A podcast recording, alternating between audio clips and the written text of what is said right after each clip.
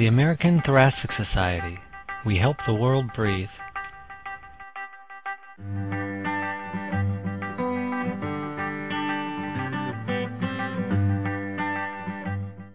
This is Jacob Yasha Schneider, editor of the American Journal of Respiratory and Critical Care Medicine, welcoming you to the American Thoracic Society's podcast.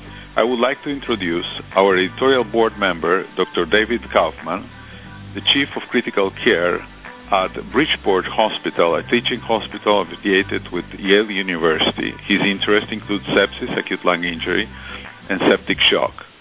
Welcome, Dr. Kaufman. Thanks, Yasha. Welcome to the latest edition of the Blue Journal podcasts. Today I'm going to be speaking with Danny McCauley, who's a professor and consultant in intensive care medicine at the Royal Victoria Hospital and Queen's University of Belfast, Northern Ireland.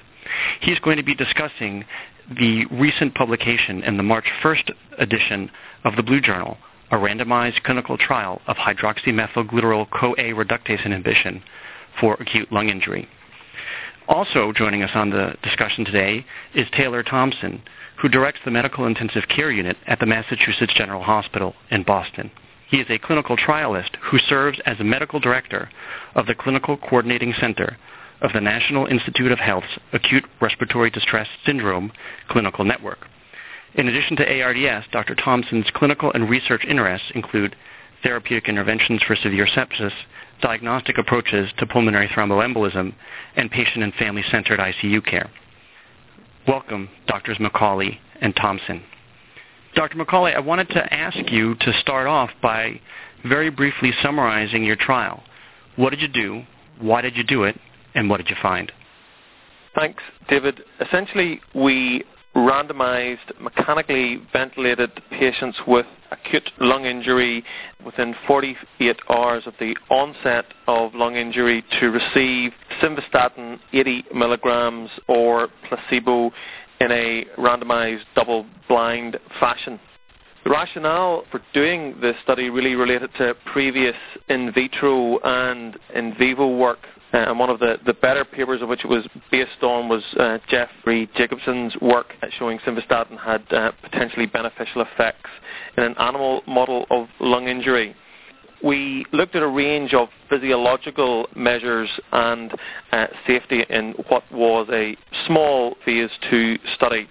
Essentially, what we found was that there was a trend to an improvement in markers of pulmonary physiological improvement and there was a significant improvement in SOFA scores in the simvastatin treated group. Uh, there was also a reduction in pulmonary IL-8 as measured in uh, BAL.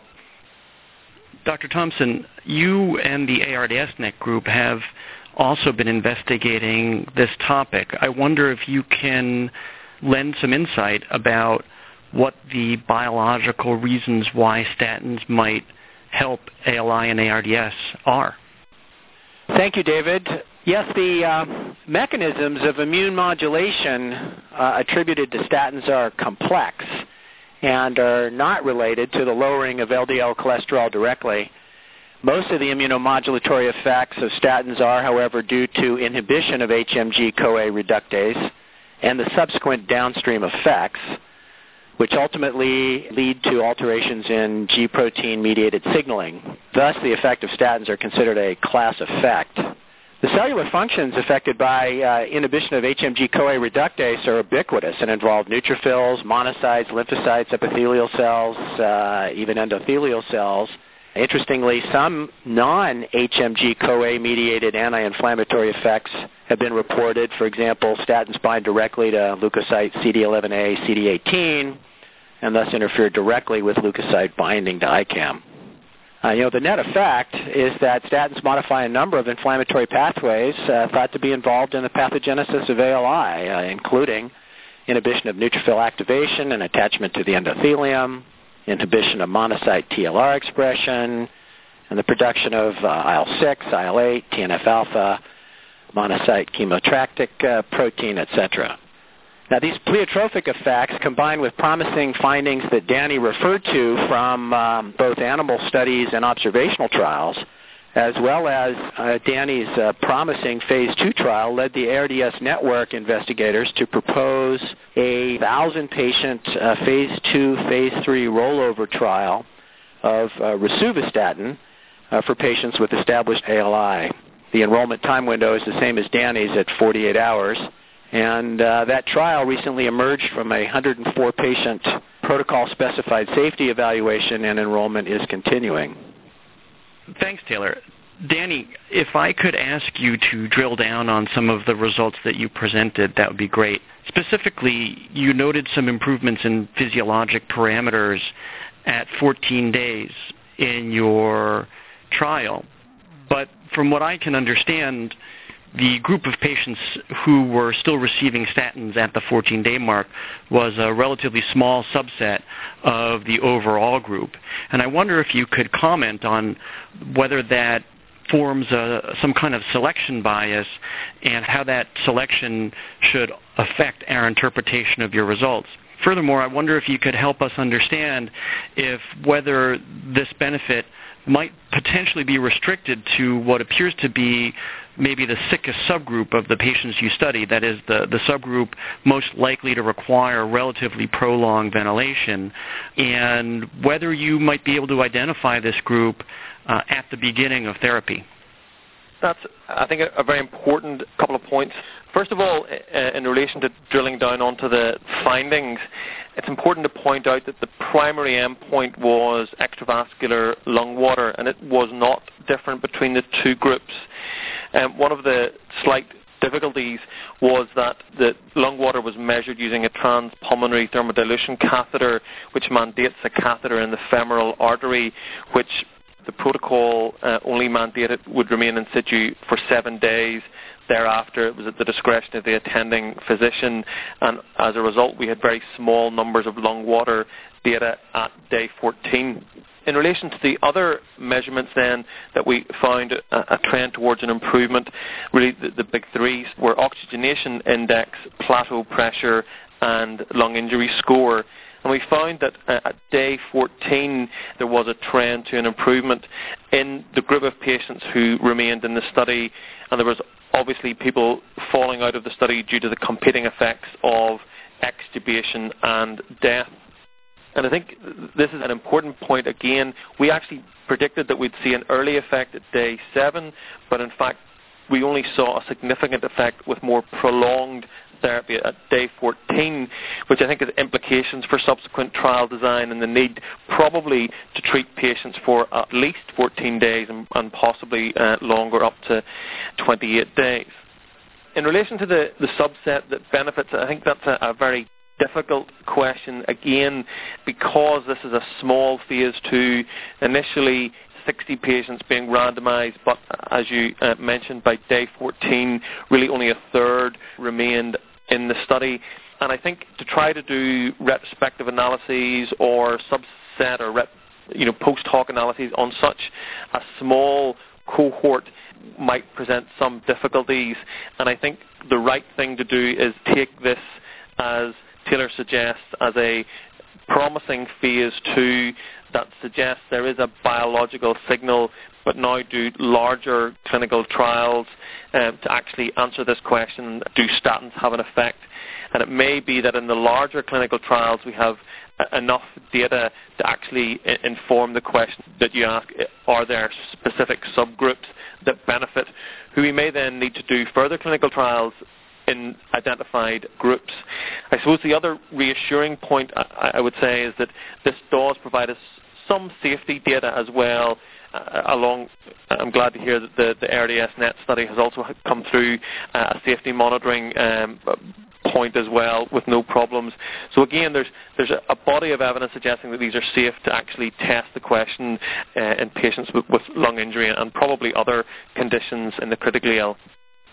So, Danny and Taylor, uh, one thing I think that is striking about this trial, as well as a, a number of other trials uh, looking at a variety of interventions, including pharmacologic interventions for acute lung injury and ARDS, is that all of these studies enroll patients who have established acute lung injury and ARDS, and a large number, if, if not the vast majority of these trials have not shown a substantial effect on clinically significant outcomes. And I think it's important to, to note that a lot of the preclinical, in vitro, in vivo, and preliminary human studies tend to focus on the administration of pharmacologic intervention before acute lung injury and ARDS occur. And I, I wonder whether this is a fundamental difference in the timing of our therapy and whether future trials might want to focus on administering therapy to patients at risk for developing acute lung injury or ARDS?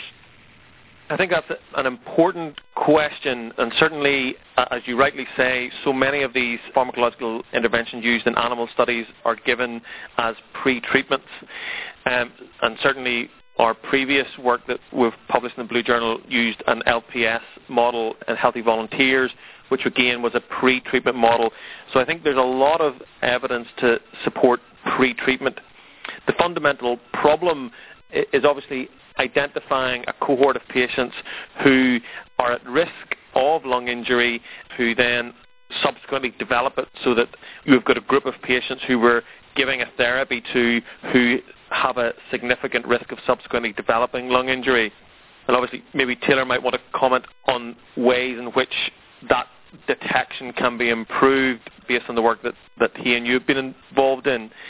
I suppose the, the other issues that probably need to be considered is that the, almost to turn that question round is that perhaps in the animal models we need to be uh, actually working out what treatments work after the uh, onset of intervention, and it's, it's, those treatments that we should be thinking about developing into to, to phase three as well. I think that's a, one of the issues that I think we need to think a lot more about is, is really a, a, more considered, slow approach to taking therapies from animal work where the, the, therapies are given as a, a post-intervention rather than a pre-intervention, then into small trials then into larger trials, and then into confirmatory trials, so that we have a, an earlier stop point of therapies where we know that they're not going to work rather than have all these large negative trials that we've had to date. So I think there's an issue of identifying an at-risk group where we can intervene if we can predict and identify that group, but also uh, I think we also need to have an intelligent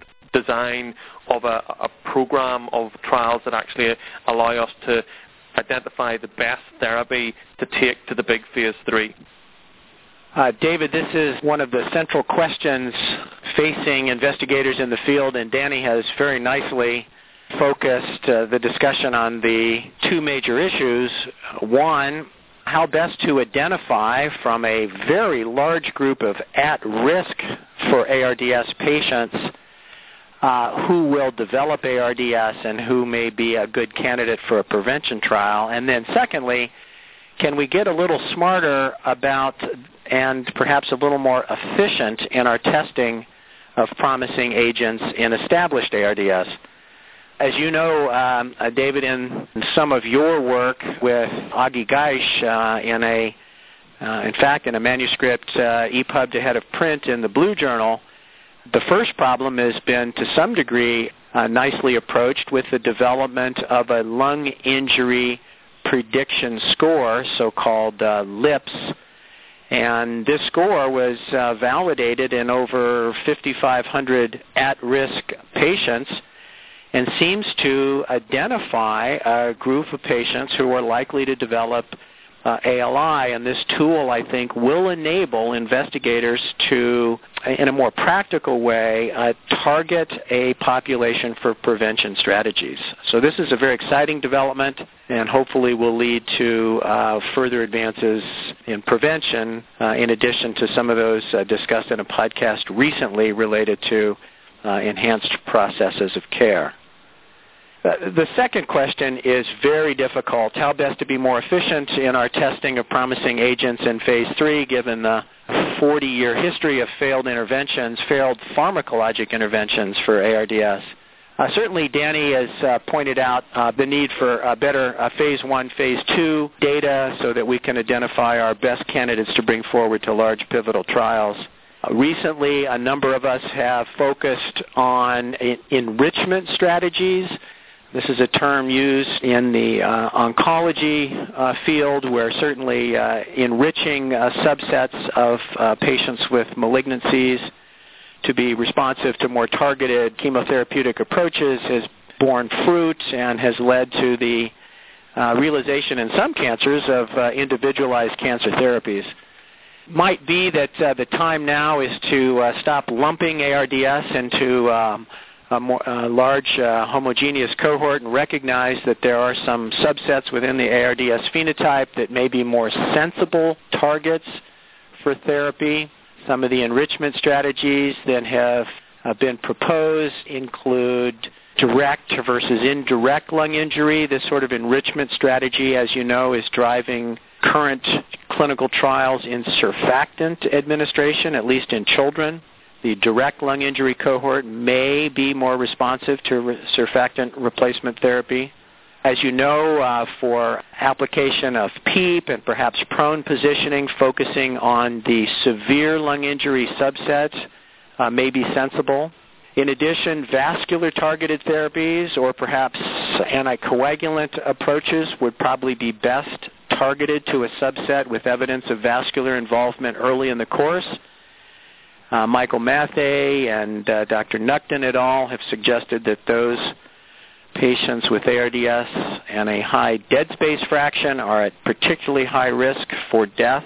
Perhaps uh, dead space fraction as a surrogate for early vascular involvement may be another enrichment strategy, that is to say, to target vascular centered therapies in the subset of patients with ARDS with vascular involvement, a rather sensible approach. Biomarkers, of course, always come up in this discussion. Are there uh, biomarkers that will allow for the enrichment of a subset of patients with ARDS more likely to respond to targeted therapy? Uh, that field is maturing, but not yet ready, I think, for prime time uh, as an enrichment strategy. Taylor, you mentioned uh, a recent conversation that I had in the podcast series with Dr. Ogi Gajic of Mayo Clinic and Dr. Andy Burston about a study that looked at decreases in the incidence of acute lung injury and ARDS over time, and that decrease may be related to a variety of practice changes that have been taking place in the hospital and, and intensive care community for some time. The conclusion of, of that conversation was that with the decreasing incidence of acute lung injury and ARDS, it, it may actually become more difficult in the future to find cases for enrollment in clinical trials. And since both you, Dr. McCauley, and you, Dr. Thompson, are actively involved in clinical trials of interventions for acute lung injury and ARDS. I wonder how you are approaching this difficulty. Uh, David, another uh, excellent question. The uh, Mayo experience in Olmsted County is that you discussed on a prior podcast is really a fascinating and outstanding examination of uh, nine-year changes in ARDS incidence. The community-acquired cases of ARDS, those largely arising from pneumonia and trauma, were relatively constant during the nine-year period, as you know. And the major reduction in ARDS incidence arose from so-called nosocomial ARDS, cases that develop in hospital complicating aspiration, uh, surgery, uh, ventilator-associated pneumonia, etc. And the improvement in processes care introduced over a nine-year period at Mayo, including a more conservative transfusion strategy, uniform use of lower tidal volume ventilation in at-risk patients, etc., have made a big impact at Olmsted County and Mayo Clinic in ARDS incidence rates in hospital. Enrollment into ARDS clinical trials across the 44 network hospitals has uh, slowed somewhat in recent years, but we continue to have a robust enrollment and are a month away from completing another 1,000 patient uh, trial on nutritional practices in ARDS. Uh, recent enrollment has been driven by a, an increase in H1N1 activity in the community. So, David, I think your uh, comment relates to what will probably be the changing face of ARDS trials going forward. Increasingly, ARDS trials will either be focused on prevention or will, by default, be studying patients with community-acquired ARDS, which will likely enrich the populations for community-acquired pneumonia uh, and trauma. So I would agree entirely with uh, all of Taylor's comments. We certainly in our current multi-center study, which we're just getting off the ground, essentially using the same protocol as the HARP study. Uh, as part of our work up to that, did some screening work to look at the incidence of lung injury, and certainly, obviously, we don't have the wealth of, of data either from the ARDS net or the, the, the previous uh, papers that Taylor have alluded to. We certainly did still see uh, an approximate 20% incidence of ARDS in mechanically ventilated, which is certainly comparable to other epidemiological studies. So I think that it re- remains still clearly um, a major problem, but uh, I think that the big change will be that the, the incidence of acquired nosocomial, as we're describing it, ARDS, will be much less. I think that's also reflected, for example, in the marked reduction in lung injury seen after one lung ventilation in the setting of esophagectomy and lung resection. And certainly we use one lung ventilation as a model of acute lung injury given the associated systemic and pulmonary inflammation but we very rarely now see full-blown lung injury compared to maybe five to ten years ago whenever there was a, a reported incidence up to 15 to 20 percent. So I think the, the acquired lung injury is decreasing, but the uh, lung injury that we see in the setting of severe sepsis, community-acquired pneumonia, and as Taylor mentions, trauma, which I think is a bit more tricky given the, the, the slightly different outcomes associated with trauma. So I think there is still an a clear need for therapies, uh, I suppose, is, is, the most important outcome um, to be developed for this common condition. It may be that they, they focus on the, the groups of patients that we've just discussed coming in from the community. In this podcast, I spoke with Dr. Danny McCauley, the senior author of an article on the use of HMG-CoA reductase inhibitors, more commonly known as statins, in acute lung injury and ARDS. The article is featured in the March 1, 2011 edition of the Blue Journal. I also spoke with Taylor Thompson, an associate editor of the Blue Journal and an experienced clinical investigator of acute lung injury and ARDS. Dr. McCauley's phase 2 randomized controlled trial of statins demonstrated that these agents are safe to administer in the critically ill and show promise in lowering biomarkers of inflation and overall severity of lung injury and organ failure. These findings are consistent with the available information on how statins attenuate inflammation in animal and preclinical human models of acute lung injury, ARDS. We also discussed some of the limitations of this and many other studies of interventions for established ALI and ARDS, namely the difficulty of taking findings from pretreatment models of ALI and ARDS and extrapolating them to clinical situations in which ALI and ARDS are already established. Finally, we discussed possible ways to enrich the population of patients in future clinical studies, that is, identifying subgroups that are more likely to respond to a given intervention. One of those subgroups may be finding a group of patients at risk for acute lung injury and ARDS and giving pretreatment that might lower the risk of developing this deadly syndrome. This has been David Kaufman, Thank you for listening to the Blue Journal podcast.